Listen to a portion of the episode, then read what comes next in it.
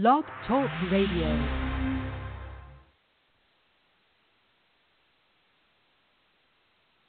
All righty. We want to greet everyone in the name of the Lord Jesus Christ. So grateful to the Lord again to come before you and to continue on with this lesson that we started on uh, the troubled heart. So if you have your Bibles, let's go to the 15th chapter of the book of Matthew. The uh, 15th chapter of the book of Matthew. We're going to start reading at verse 1. My prayer is that this has been a blessing to you. Um, we're talking about a troubled heart. We're not talking about necessarily somebody that's uh, anxious or that's uh, worried, even though that could be a part of it, because anxiety and worry is is a result of a troubled heart. Not, it doesn't make a troubled heart. It's just a sign uh, that your heart is troubled. And when we're talking about trouble, we're talking about mostly in spiritual matters. That a person that has a troubled heart, it, the heart is troubled because of spiritual matters, and it really boils down to not having a relationship with God or not having a proper relationship with God. So we're going to start reading it, verse 1 of the 15th chapter of the book of Matthew. And reads, Then came to Jesus scribes and Pharisees, which were of Jerusalem, saying, Why do thy disciples transgress the tradition of the elders? For they wash not their hands when they eat bread. And so, if you can imagine there, uh, that their hearts and where their hearts are, um, these people were watching uh, his disciples, basically, and watching him to see um, whether or not they were going to do things according to how how they do them. But verse three says, "But he answered and said unto them, Why do ye also transgress the commandment of God by your tradition?" You see that? Look at what they said in verse two. They asked the question, "Why do thy disciples transgress the tradition of who? The elders. In other words, the, these are our traditions. And we expect y'all to follow our traditions. You see that? But look at what the Lord answered, said in verse 3 Why do ye also transgress the commandment of God? So he didn't deny that his disciples had transgressed the tradition of the elders. You see? But he basically turns around and says, Why do ye also transgress the commandment of God by your tradition? In other words, your traditions get in the way of you serving God. And you know that and that is the truth. So many people religious people today, their trans, their traditions transgress uh, cause them to uh, transgress the, the the commandment of God. You see that? And so, look at I, I like the way he said it uh, they said uh, your disciples transgressed the, tra- the tradition. In other words, that you know the tradition is it is something that have been established that people do because it was established. Like so, we've done it for this way for so long, and so uh, it's a continuum of doing it uh, because you've been doing it. And so it, that's the that's a tradition. You know, it's the, it, traditionally uh, churches meet on Sundays. That's tradition. But that's man's tradition. That's not uh, necessarily God's commandment. That well, it is no, it's not God's commandment. You know, uh, God is not concerned with what day of the week you meet on. That's that's man's tradition. You see that? And so that's a tradition. Now, every tradition is not a bad tradition. I'll put it down, make it that clear. But look at what what look at what he said. But when it causes you to to trans, transgress the commandment of God, then it's a bad tradition. It's a bad tradition when you think that your tradition, the tradition of elders or the tradition of men, outweighs, look at what he says, the commandment of God. And so notice he didn't say the tradition of God. he said the the command, something that God has commanded you to do, you're willing to disobey it by what you're used to doing. And that and that is the truth you know, so many ministers, I think, get in trouble with the Lord um, uh, because they're trying to please people and they're trying to keep some tradition going, and God can't lead them. Uh, when God tries to lead them, uh, they they they are more afraid of the people than they are of, of God, and so they continue on with the traditions of men uh, versus the commandment of God. You see that? And so let's let's go and keep reading verse four. For God commanded, saying, Honor thy father and mother, and he that curseth father or mother, let him die the death. But ye say, Whosoever shall say to his father or his mother, It is a gift by whatsoever thou mightest be profited by me, and honor not his father or his mother, he shall be free. Thus have ye made the commandment of God of none effect by your tradition. In other words, uh, these people, the Pharisees and scribes, they basically uh, re- uh, released people from looking after their parents as long as they were giving uh, to them. That's basically what he was saying there. That you know, you you don't have to take care of your parents in their old age. You know, you you give to the church, you give to the ministry. You don't have to take care of your. Now, see, that's not. So see what he's saying there. So let's go and keep reading. Verse 6 And honor not his father or his mother, he shall be free. Thus have ye made the commandment of God of none effect by your tradition, ye hypocrites. Well did Isaiah prophesy of you, saying, This people draweth nigh unto me with their what? Mouth, and honoreth me with what? Their lips, but what? Their heart is far from me. And that is the way it is today. The people that with that troubled heart you know, and that's one sign that you have a troubled heart when you can look at God's word and see what it tells you to do clearly. But you are willing, and I'm to say this there are so many wives that my wife and I have talked to who think that God will excuse his commandment of them submitting to their husbands based on their traditional being taught that if a man ain't doing this, then you don't have to do that. It, it is the exact same thing. God does not excuse His word because of what you, but because of what your mama taught you, even if she didn't speak it with her mouth, or because of what society has taught you. The Bible don't give you conditions, wives, of submitting to your husband. It don't it don't give conditions for that. That when you marry him, that that comes with the territory. And neither does the Bible give the husbands an excuse not to love their wives because they're being difficult. You see that? That that see so you I don't want to hear about how hard it is. It's hard when your heart is far from God. That's that that's what you really need to deal with. It it yeah, it's hard to follow God when your heart's not with him, when your heart is far from him. And so you you you have to get to the root of the issue. Don't you know you on the on the surface dealing with the surface stuff, and it, it, it can't be dealt with that way. You see, it won't last long. You need to deal with the real issue, and that's your heart, and and and the fact that it's it's trouble.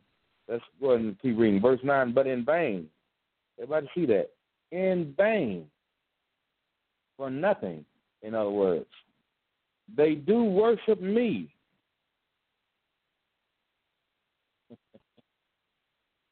Isn't that something? Stop right here. I'm just explain what that's talking about. There are people still struggling with the idea of Jesus Christ being God.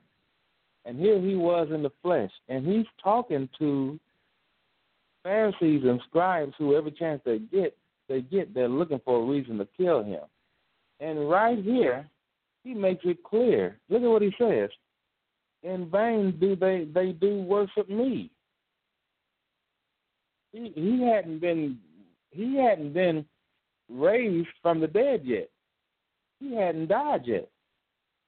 But he's making it clear, even while I'm standing here talking to you, I'm God. And see, it's it's all throughout God's word. You see that all throughout. Don't miss that. You see, you you'll be disappointed somebody. You think when you get to heaven you're gonna see three individuals.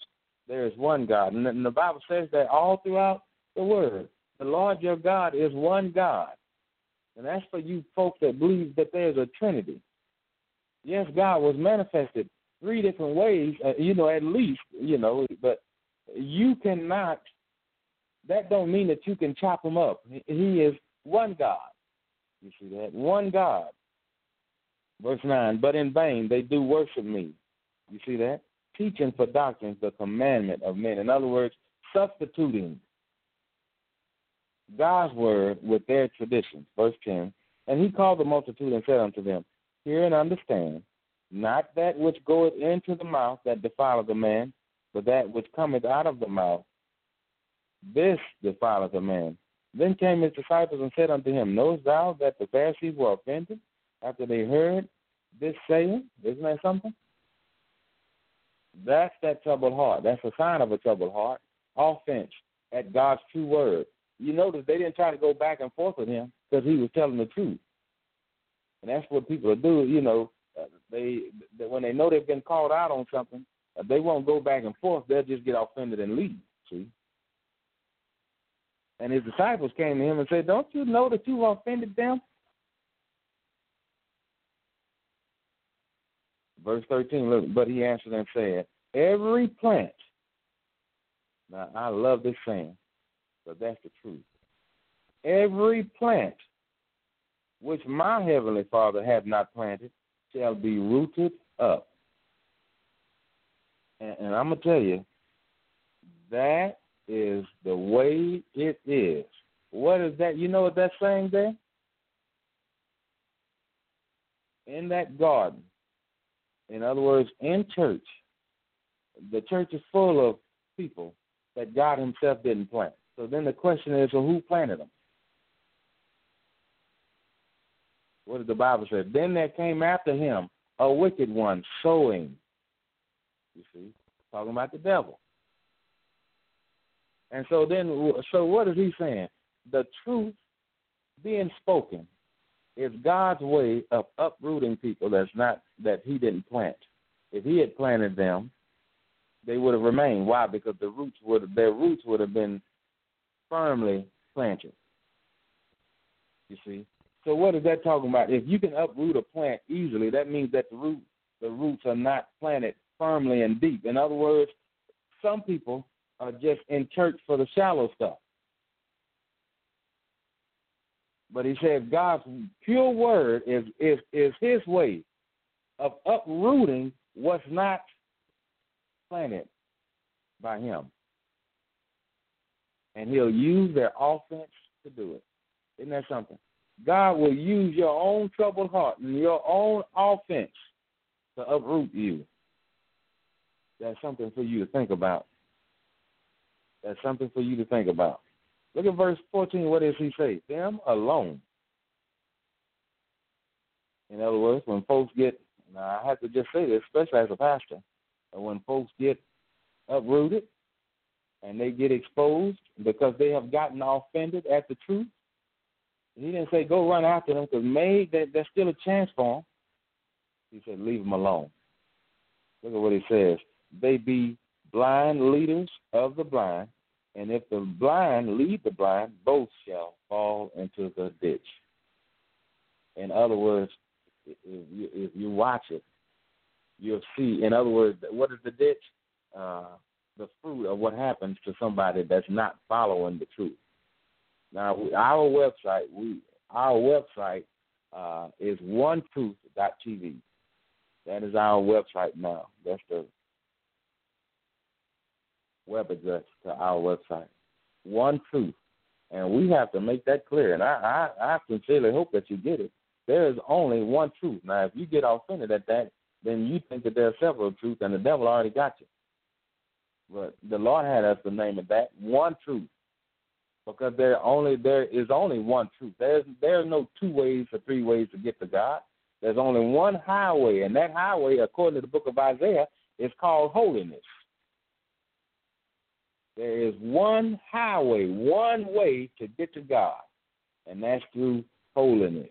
In other words, being separated and sanctified and set apart for God's use. There's only one way to get to Him. You're not going to get there looking like the world, and you're not going to get there looking, uh, doing what the world does. There's one way. You see that one truth. And Jesus says, "I am the way, the truth." In other words, one truth. And then look what He says: No man cometh unto the Father but by me. You see that, and and so he's and so what is he saying? One way to get there, one truth, and you don't get there no other way. You see. Now, here's the thing: when he says that, what is he talking about? In the book of John, he it says that uh, in the beginning was the Word, and the Word was with God, and the Word was God, and, and the Word was made flesh and, and dwelt among men. So, what is he saying? That one truth represents the His Word. In other words, there are not different interpretations of God's Word. There are not, you know, ways. This is the way I see it. That you know, that's that was Eve's testimony after she had decided to do what God had commanded her not to do in, in the first place. You see that? This is the way I see it. The devil will have you eating off of that tree of the knowledge of good and evil all the time if you think, you know, this, you can get to heaven by saying this is the way I see it. No, this, it don't matter how you see it. What does God mean? You see that? You see, it's just like you can tell a child, uh, go take out the trash, Junior. And you know, and but he he waits till next week to do it. And then you go to him about it, and he said, "Well, the way I saw it, you didn't you didn't give me a time. That's that's that's the way I saw it." You see? Well, of course you you gonna handle business with that because it's not it doesn't it's not based on the way Junior saw it. It's the way what you meant by it. You see that? No, I meant for you to do it now. I'm not gonna have to tell you do it now. You you see that? Every time I tell you to do something, when I tell you to do it, I mean right now. I'm not talking about you know later on or when you feel like it. And so that's the way people are with with the word of God. Well, you know, this is the way I see it. God knows I need to grow. No, God knows you need to be obedient. You see that, and and it don't take uh, ten years to grow into into obedience. You see. All right, so let's go and keep reading. Verse fifteen. Then answered Peter and said unto him, Declare unto us this parable. So why did Peter say that? Because Peter understood we must have missed something because these people have gotten offended. You see, so Peter didn't, they didn't, those disciples did not assume that they already knew what he was talking about. But the Pharisees assumed that they knew. You see that? And they didn't they they assumed. You see that? And that's where a lot of times offense comes from. Offense a lot of times comes from assumptions. You see that? Verse 16, and Jesus said, Are you also yet without understanding? You see what he's saying there? He's saying that the reason why the Pharisees got offended because they didn't understand what I was saying. You see that? All they knew was I was calling them out on what they were doing. But they didn't quite understand it and but and, and, and, and are not here to even get an understanding, you see. Verse 17, do not ye yet understand that whatsoever entereth in at the mouth goeth into the belly and is cast out into the drought. In other words, toilet. But those things which proceed out of the mouth come forth from where? The heart. And they defile the man. For out of the heart. So is it not I want you to notice here He's not talking about your words defile you. Your words is the evidence that you have been defiled. Let's read that carefully. But those things, you see that? Those things which proceed out of the mouth come forth from where? The heart. And they, what what is they? Those things that come forth. In other words, they're already there. Now, if you can imagine, you know, you you have a play going on on the stage and the and the curtain is gone. The curtain is your your throat. and when they open up the curtain, in other words, your mouth, the only thing that can come from back there is what's already there. And all it's doing is putting on display, putting on the play, you know, but the play was already set set behind the curtain. You see that? And that that's what they're saying there. All you're doing with your mouth is exposing, in other words, what's already on the inside of your heart. That is what has defiled you. Now, when you're talking about defiling something, your heart is meant to be pure. The only way you can defile something is if it is already, if, if it's supposed to be a certain way. Your heart is supposed to be pure. You don't come here defiled. You don't come here with an attitude. You don't come here with all that junk on the inside of you. But over time, because of your disobedience and unwillingness to follow God, the devil defiles you. In other words, he, he pours in what he wants to pour in there. You see that? Now you think about it like with, if you're cooking or something like that. You know, you can put salt in something that's supposed to be sweet. You know, but that is not supposed to be there, and it's going to completely change the taste of it. And that's the way people are uh, when they have been defiled. It completely changed the way that you're supposed to be. You see that? That's that troubled heart. All right, so verse 18. But those things which proceed out of the mouth come forth from the heart, and they defile the man. For out of the heart proceed evil thoughts, murders, adulteries, fornications, thefts, false witness, blasphemies. These are the things which defile a man, but to eat with unwashed hands defileth not a man. So what is he saying? You can tell when the heart has been defiled, like we said the last couple of days, by the actions of the people. Somebody that's a murderer, somebody that has evil thoughts, somebody that's an adulterer, somebody that's a fornicator, theft, witness, false witness, anything that really goes against the word of God. Those things is, is the the fruit of someone uh, who has been uh, defiled. So now you know, if, especially if you follow this ministry for any length of time, you know you you've been a you you followed it uh, long enough to know what the truth is and and what God requires of us as believers. Now, if you're one of those people, you can clearly see when you hear the word go forth, whenever it goes forth, or you read the Bible in your own private time, or whatever the case is. If you could see that you're not lining up, that that there are things, issues in your life that you are uh, um, dealing with, uh, you know, and I'm and I'm I'm not talking about things that you have to grow in, but I'm talking about things you just flat out need to give up. Um,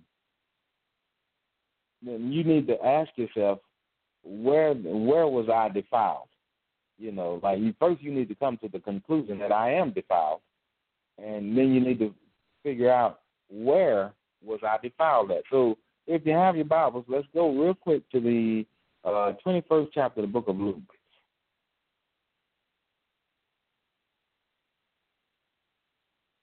The 21st chapter of the book of Luke. And uh, we're going to start reading at verse 34.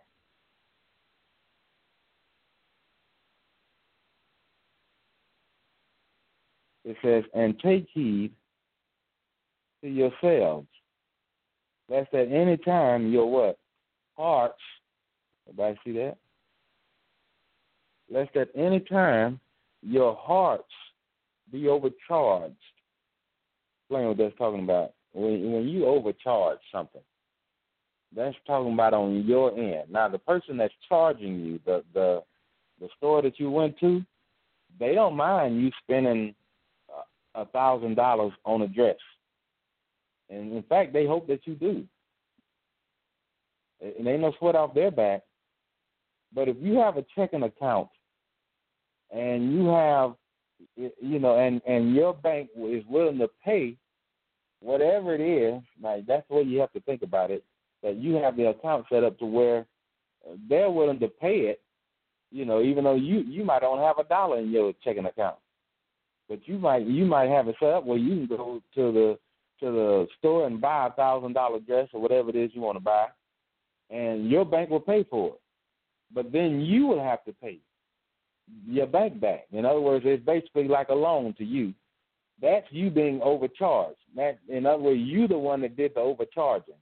You're the one you paid more than what you had to invest.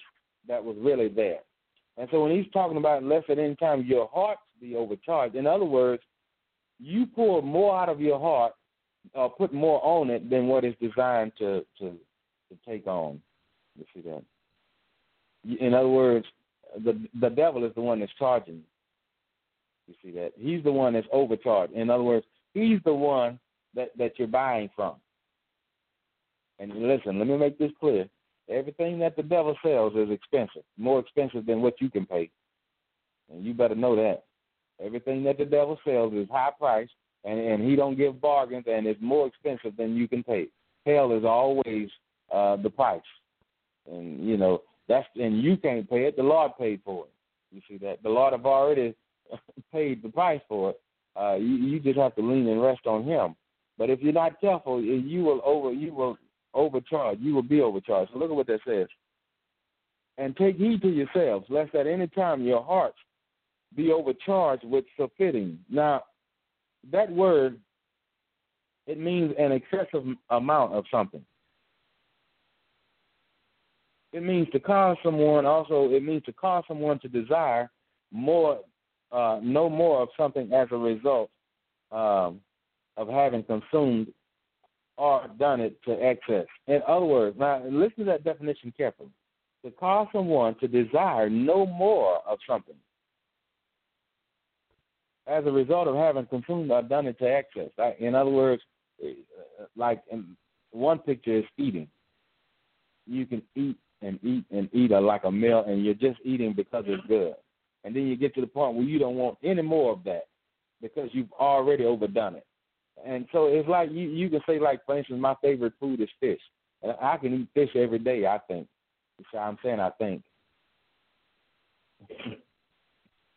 but you know how it is. It's like you get something you think I got a taste for it, something, and and so you get a, an abundance of it, and you eat so much of it, not necessarily because you're full that you don't want anymore, but just because you're tired of it, because you've overdone it. Like, okay, I don't, I I don't want that anymore. In other words, you don't have balance. Now that's what he's talking about here. It says, Lest at any time your hearts be overcharged with surfeiting and drunkenness and cares of this life, and so that they come upon you unawares. So, what is he saying there? Do not allow, he says, take heed. In other words, be watchful. Watch yourself so that you don't find yourself being overtaken. You see that? By the cares of this life, by just whatever. So how does this how does this tie in? He says, For as a snare shall it come on all them that dwell on the face of the whole earth. So how does this tie in with the troubled heart? Hearts become one way that a heart becomes defiled is when it spends too much time dwelling on one thing or another.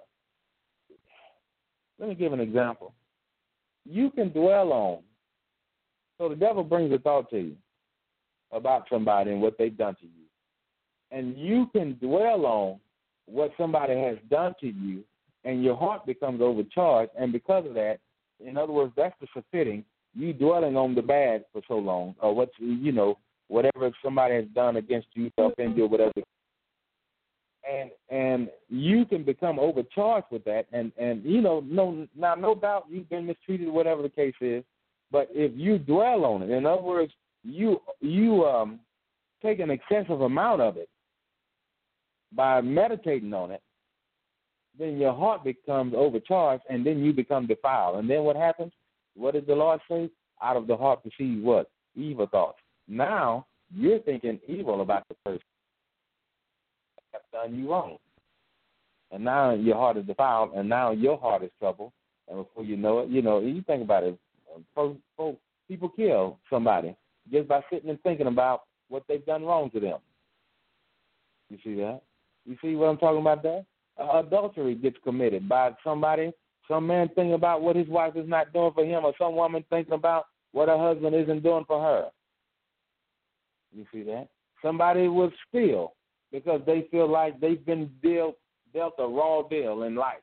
Uh, you know, life ain't treating me good. Why everybody else got it so good? You know, and then they justify. In other words, when you are overcharged and you allow your heart to be overcharged, what are you doing in reality? You are justifying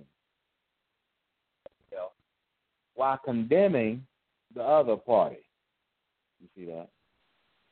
And so, how does the heart become defiled? How does a heart become troubled?